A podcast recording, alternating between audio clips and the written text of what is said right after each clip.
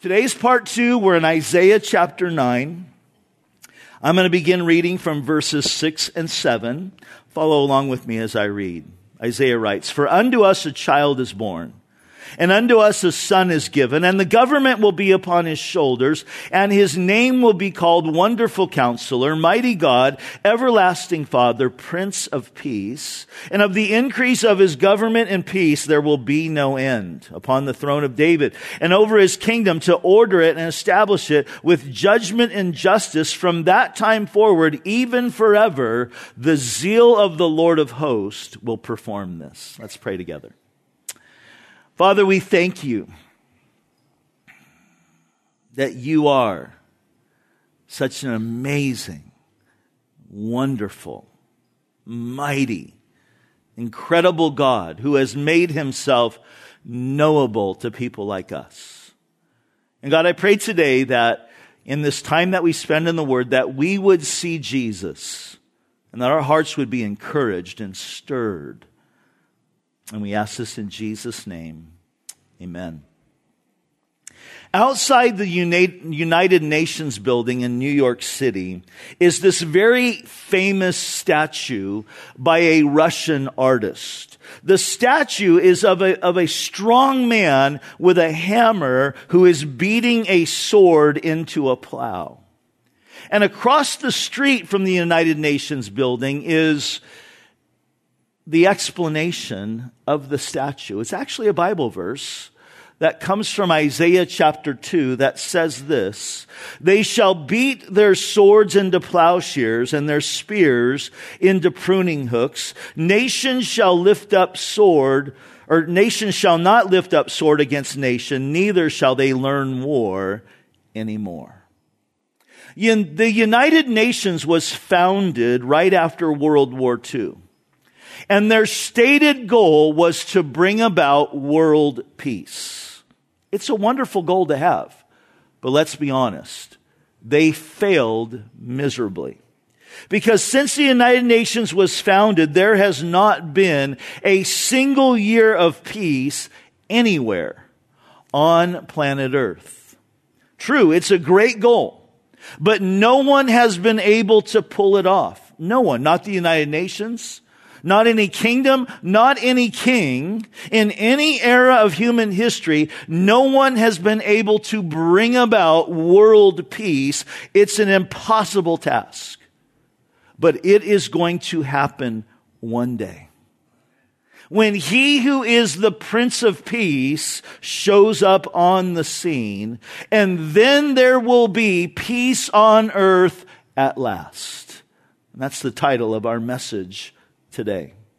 Now, Isaiah chapter 9 is one of the most famous passages in all of Scripture. And this passage gets quoted a lot around Christmas time because it mentions the child being born. And so it finds its way on Christmas cards and in Christmas sermons. But when Isaiah wrote this, he wrote it about a hundred years before the Babylonian captivity, where Israel became captives to Babylon, and about 600 years before the birth of Christ. And Isaiah in this passage is looking past his own lifetime Past Bethlehem, although there are overtures of it in verse 6, but Isaiah is looking past the first coming of the Messiah, past the cross, and past the resurrection, and he's looking into the future when the Messiah is going to show up and reign as a monarch on planet Earth. You know, today, if you mention a king, or a kingdom or a monarch to Americans, it doesn't sit very well with us. I mean, think about it. We're this nation that was founded by rebelling against the King of England. That's how, how we became, you know, this nation. And, you know, in Texas, they're always talking about succeeding from the Union and the governor of Florida, he's, you know, talking about raising up his own army of volunteers to help the National Guard. And here in, you know, California, we tried to oust our governor and unfortunately that failed, but, you know, um, that's what everybody wanted, it seemed, right? Rebellion against authority is deep in the roots of our nation. But the kingdom of Jesus is going to be different. and we're going to love it. And he's going to bring about a lasting peace unlike the world has ever known before because it's going to involve or revolve around a right ruler who comes on the scene at the right time. And today I want us to consider three things about this coming ruler. I want us first of all to note that he is a remarkable king.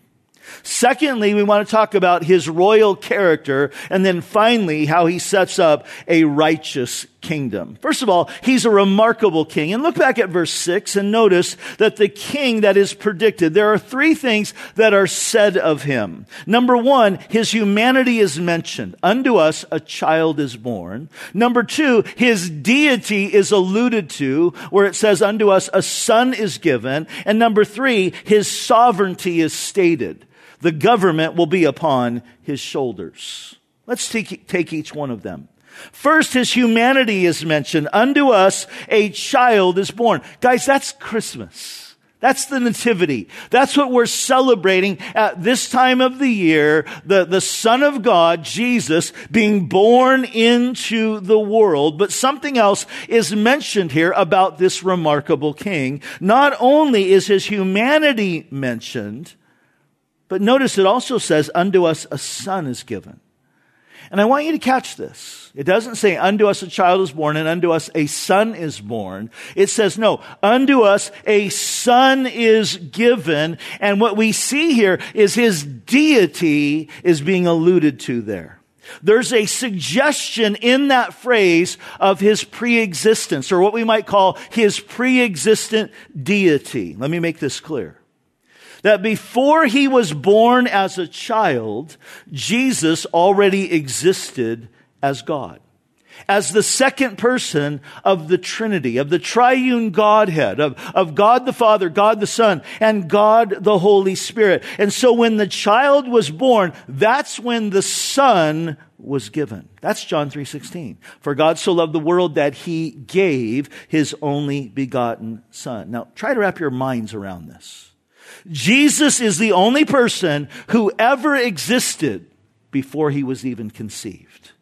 No wonder Paul wrote to his protege Timothy these words, Great is the mystery of godliness that God was manifested in the flesh. What this means is that Jesus never became God. Jesus was God before he was even born, and he remained God after he became human. Which begs the question, how does God get born?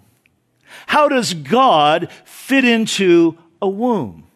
How does God get placed in a placenta filled with amniotic fluid? And there's only one answer to that. It's called the virgin birth.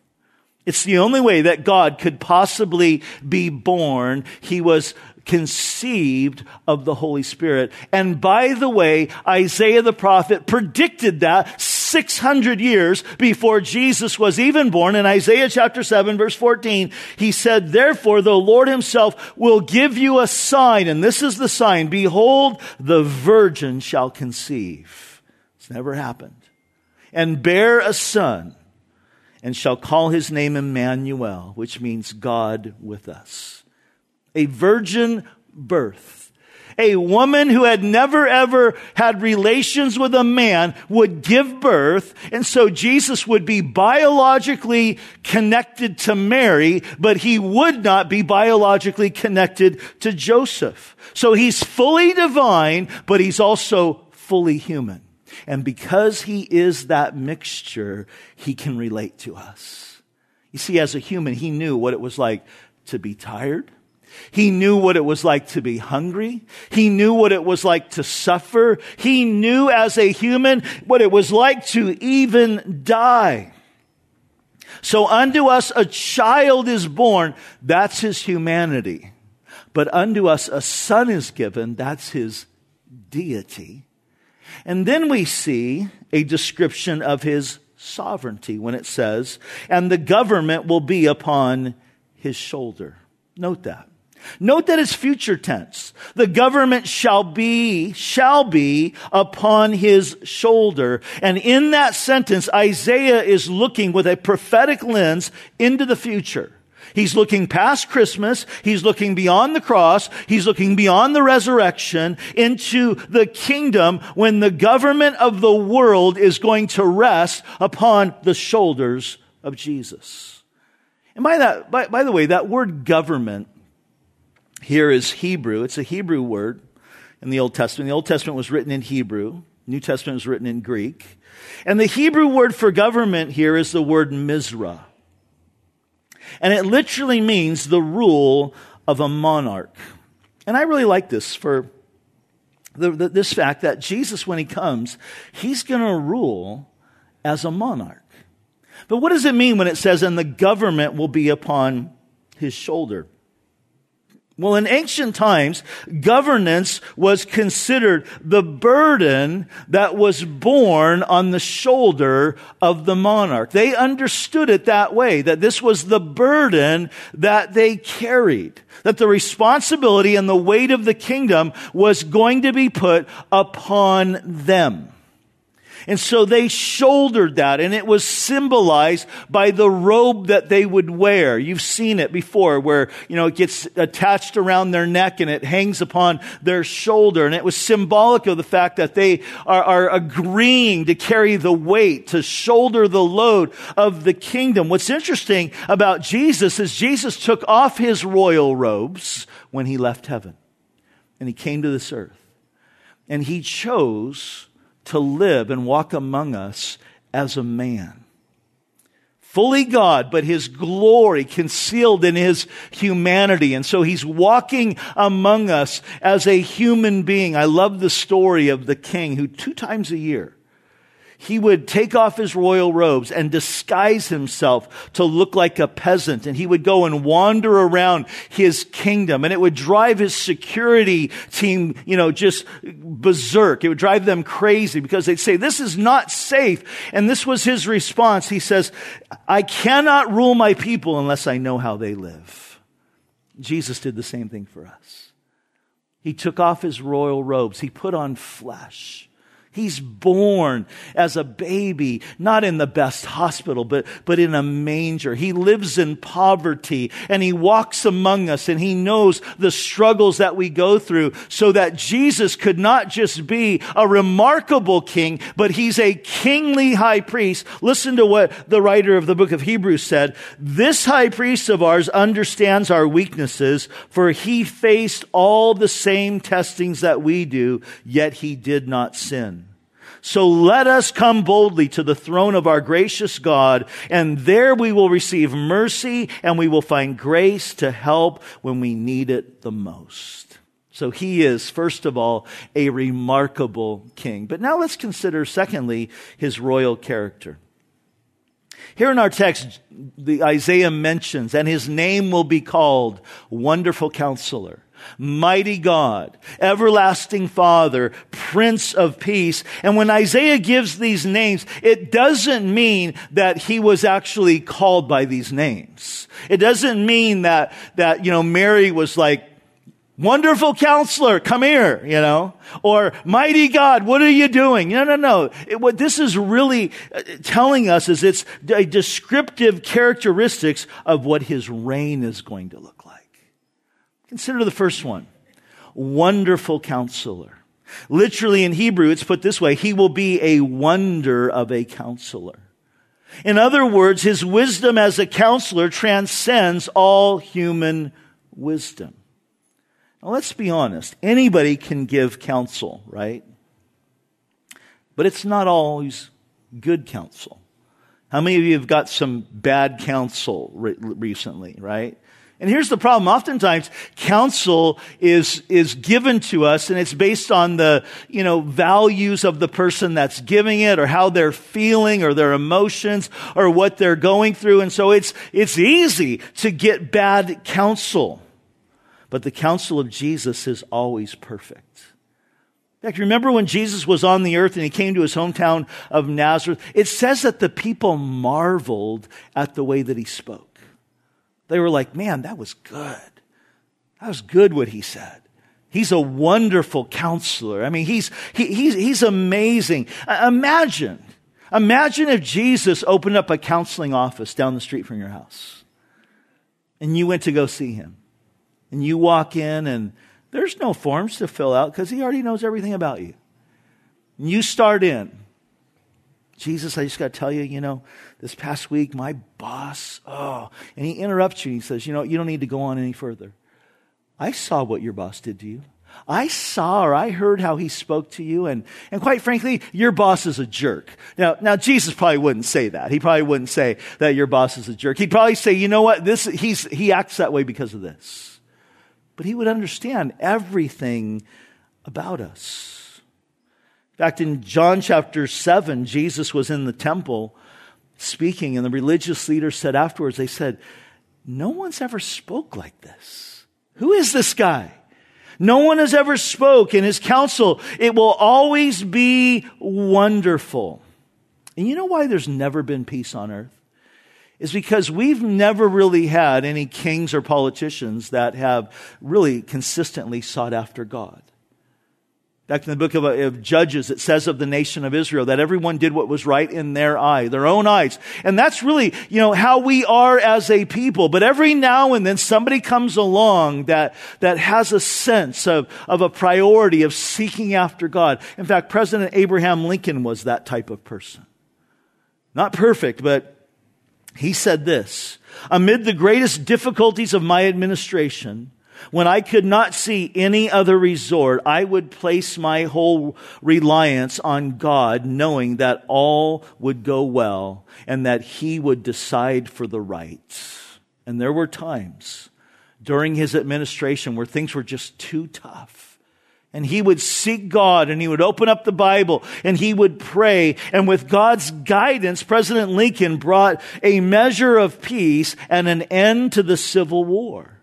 George Washington was another, our first president. He said this, it's impossible to rightly govern the world without God and the Bible. But it's not just for kings, it's for all of us. That's why we're told in Proverbs chapter 3 that we are to acknowledge him in all our ways. And the idea of acknowledging him is actually to seek his heart. It's not just to say, Lord, I'm just letting you know what I'm doing, but it's to seek his heart. And then here's the promise. You acknowledge him in all your ways and he will direct your paths. And you know why else we should seek him? Not just because he's a wonderful counselor, but he's also the mighty God. You see, he does what no human counselor can do. Not only does he give us wisdom, but he gives us the strength and the power as the mighty God for us to be able to carry out what he's asking us to do. He supplies the strength for what needs to be done. He's a wonderful counselor. He's the mighty God. And then Isaiah says, and he's the everlasting Father or the eternal Father, as some of your translations might say. Literally, he, it's saying that he is the father of eternity. And the idea behind this is that he is the originator or he is the source of all that is eternal. Now I want to pause here for a moment. Something I want you to notice. Jesus is given the title everlasting father, but don't misunderstand what that means. Isaiah is not saying you are God the Father because he's not God the Father. He's God the Son.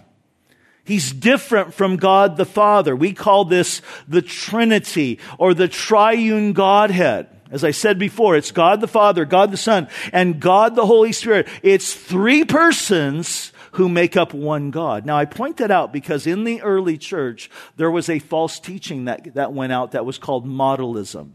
And modalism taught that God was actually one person who would manifest himself in three persons, kind of like putting on different hats. That one day he might be the Father, another day he might be the Son, and another day he might be the Holy Spirit. Guys, that is not what the Bible teaches the Bible teaches is that there is one God in three persons. God the Father, God the Son, and God the Holy Spirit. Three persons who are one. And so when Isaiah says that Jesus will be called the everlasting Father, he's not saying that he is God the Father. No, he's separate from the Father.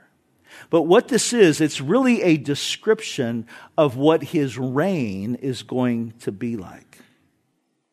That he is going to reign like a father would, a good father. Not a despot, not a dictator, not like an elected official, but he is going to reign with a paternal reign, a fatherly reign, a reign that is going to be marked by being caring and compassionate. And so this is one of the great reasons why there, why there will be peace on earth is because of the character of the ruler. That he will be a wonderful counselor that his strength is impeccable, that he is the mighty, all powerful God, and he will rule like a good, good father. So his name will be called Wonderful Counselor, Mighty God, Everlasting Father, Prince of Peace. And this brings us to our third point today as we consider his righteous kingdom. You see, the Messiah's kingdom will be a kingdom in which there is no conflicts. There will finally be peace on earth. Peace on earth at last. It will be a kingdom of peace. Now you recall on the very first Christmas morning when the angels appeared to the shepherds out in the fields and the angelic messenger said, Glory to God in the highest, peace on earth, goodwill toward men. And some of us might say, boy, that, that angel really missed it on that one, right? Because 2,000 years have gone by and there has not been peace on earth. But know this, it's coming, church. It's coming. Can I get an amen? amen. It's coming when Jesus, the Prince of Peace, shows up. But here's what's interesting about that message from that angelic messenger. The actual translation of the angelic message is this Glory to God in the highest, and on earth peace to people in, on whom God's favor rests. That's a completely different meaning. Or it can also be translated in this way Glory to God in the highest, and on earth peace to the people with whom God is well pleased. You see, Jesus, the Prince of Peace, brought the opportunity for mankind, all of mankind, to experience peace with God. Pastor Aaron talked about this last week. You see, when a person gives their life to Jesus, when they embrace what Jesus did for them, they experience peace with God. The war is over. We go from being God's enemies to becoming his friends to becoming his children. And we have peace with God. And so there's nothing any longer that's between you and heaven. You're declared righteous. Romans chapter 5, verse 1. Therefore, being justified, that means declared righteous by faith, we have peace with God through our Lord Jesus Christ. That's number one. When a person embraces Jesus, they experience peace with God, sins forgiven, guilt removed, and they're brought into this relationship with God. And then that opens up the door for us to experience the peace of God. What Paul the apostle wrote about in Philippians chapter 4 when he said, be anxious for nothing, but in everything by prayer and supplication with thanksgiving, let your requests be made known to God. And he says this, and the peace of God, which surpasses all understanding, will guard your hearts and minds. And here's the, the clincher, through Christ Jesus. It's connected to your relationship with Jesus that you can experience the peace of God in situations where, you know, that, that, that you don't understand. In the midst of turmoil. So Jesus comes in his first coming and makes a way for us to experience the peace with God and to experience the peace of God. And one day he's going to come back to planet earth and we will experience, in fact, the world will experience peace from God, worldwide peace. And that happens when the Prince of Peace comes and sets up his kingdom. Look at verse 7 again. It says, and of the un- increase of his government and peace, there will be no end upon the throne of David and over his kingdom to order it and establish it with judgment and justice from that time forth or forward, even forever. The zeal of the Lord of hosts will perform this. I love that last line. The zeal of the Lord of hosts will perform this. The idea is the Lord of hosts is going to get this done. He will do what no one else has ever been able to do. And he describes in this one verse the ever expanding dynastic rule of Jesus over the world. Of the increase of his government and peace, there will be, he says, no end. No end. It's, it's eternal. It keeps on going. It's not four years and like, good job, but now you're out. Or, or four years and now we're going to vote you in for another four and then you're, but, but then it's over. No, this is perpetual. It's eternal. It's forever and it keeps on expanding. And Jesus is going to rule the world from the city of Jerusalem in Israel. And the city of Jerusalem, its name means the city of peace. But it's never ever lived up to its name. But one day it will. And according to Isaiah chapter 2, when that happens, war will cease. The weapons of war will be turned into farm equipment. Military forces will be abolished. I mean, doesn't that sound amazing? In fact, I want you to try for a moment to imagine a world without any war. Imagine a world where there's perfect peace. Imagine a world where there's no need for homeland security and there's no need for TSA checks and there's no need for, for iron shields. Imagine a world that doesn't have any missile testing because there's no missiles to test. Imagine a world where all of the politicians are saints. That's a hard one to imagine, right? imagine a world where everything is always fair. There's no army, there's no navy, there's no air force, there's no police force. And now imagine a world where everyone is so healthy. And it's not because they're gluten, you know? gluten free. Everyone is, not because they're vegan. Everybody is so healthy that when somebody dies at 100, it's like, boy, he, he died young. Imagine a world like that. Imagine a world where the animal world is tamed.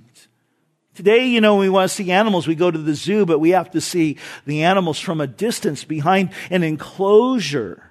But according to Isaiah chapter 11, let me read this to you, verse 6 and verse 8, it says, The wolf also shall dwell with the lamb. Now, that's not normal. Wolves usually eat lambs.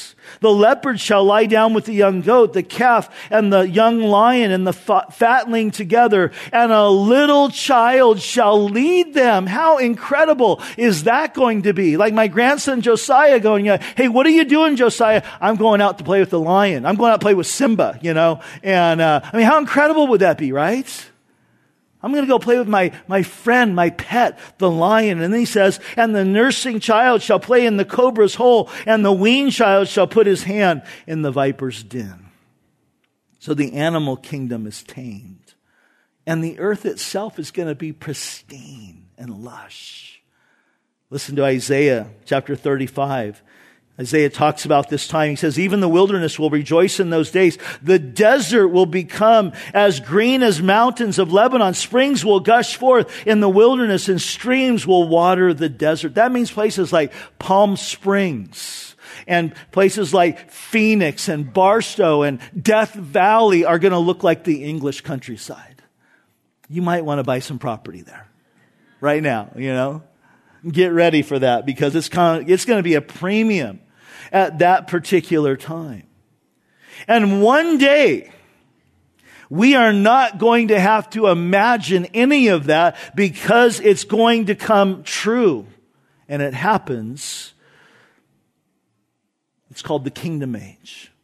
It's called the millennial kingdom or the thousand year reign of Christ when Jesus comes back to this earth and we come back with him. And there's no Satan because he's bound and there's no demons because they're bound. It's just Jesus, the Prince of Peace, reigning in perfect peace. Can I get an amen to that?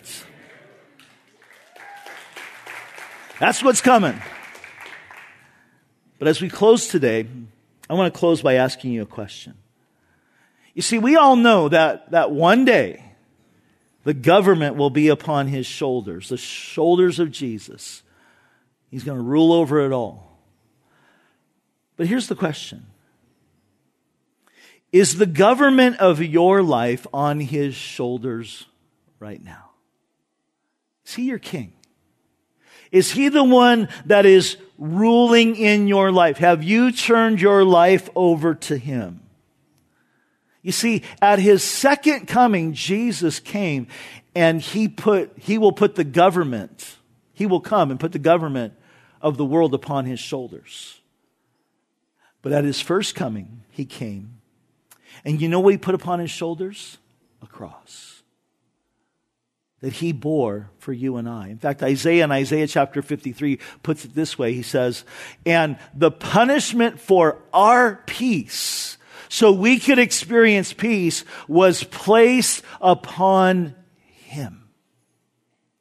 Jesus came the first time. The baby that we celebrate at Christmas time, the baby was born to die. He was born to go to a cross, to pay the price for our sins, so that we could experience peace with God, so that we can experience the peace of God. But that only happens when you embrace Jesus as your Prince of Peace as you embrace Jesus as your Savior, as you admit, hey, I'm a sinner and I need a Savior. And maybe you're here today and you are far from God, or maybe you're here today and you've walked away from Jesus, or maybe you're here today and you've never ever given your life to Christ. Jesus invites you today to experience His peace. In fact, in Ephesians chapter 2, verse 14, it tells us that Jesus came as our peace. But he came not just to give us peace, but he came to literally be our peace. And peace starts with knowing Jesus, embracing him, making Jesus the king of your life. If you haven't done that, you can do that today and experience peace with God. And that opens the door for you to experience the peace of God. And then you will be ready to be a part of when Jesus comes back and we experience peace from God when the Prince of Peace sets up his rule and reign on this earth. Amen? Amen. Let's pray together. Father, I thank you for your word. I thank you, Lord Jesus, for the hope that we have, that we can look forward to that day when you return and you set up your kingdom that is going to be like anything that this world has ever experienced before. And Lord, we look forward to that. And we thank you, Lord, for the privilege that we have right now to be able to know you and to walk with you and live in relationship with you to experience your peace even now in the midst of difficult situations and circumstances. And I pray for anybody here in this room who, who doesn't know that peace because they don't know you. Or they've walked away from you, or they haven't opened up their heart to you. God, I pray that right now in this moment, or anybody that is watching this online, that right now in this moment, that they would make that decision to say yes to Jesus. So, with our head bowed and our eyes closed, I just want to give you an opportunity. If you're here today and you don't know Christ, or you've walked away from Christ, you don't have that relationship with Him, that right now you would just say this prayer after me to make Jesus your King. Say, Dear Jesus, I admit that I'm a sinner and that I need a Savior. I admit that I've walked away from you. I've been doing my own thing. And I'm asking you today to forgive me and to cleanse me, to come into my life,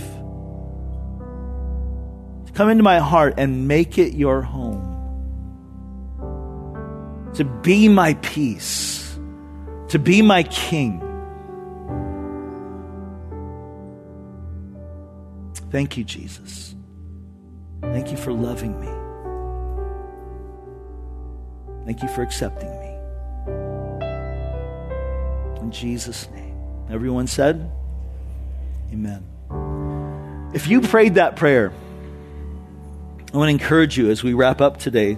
There's going to be folks up front here. Come up and get with one of them and say, I, I prayed with the pastor today. Prayed with Pastor Rob today. Or if you're watching online, you can put in the chat and someone will reach out to you. Because we want to encourage you in your relationship with the Lord, whether it's the first time or you're making a recommitment of your life to Jesus. It's, it's really, really important. Make that public today by coming in, letting these folks know.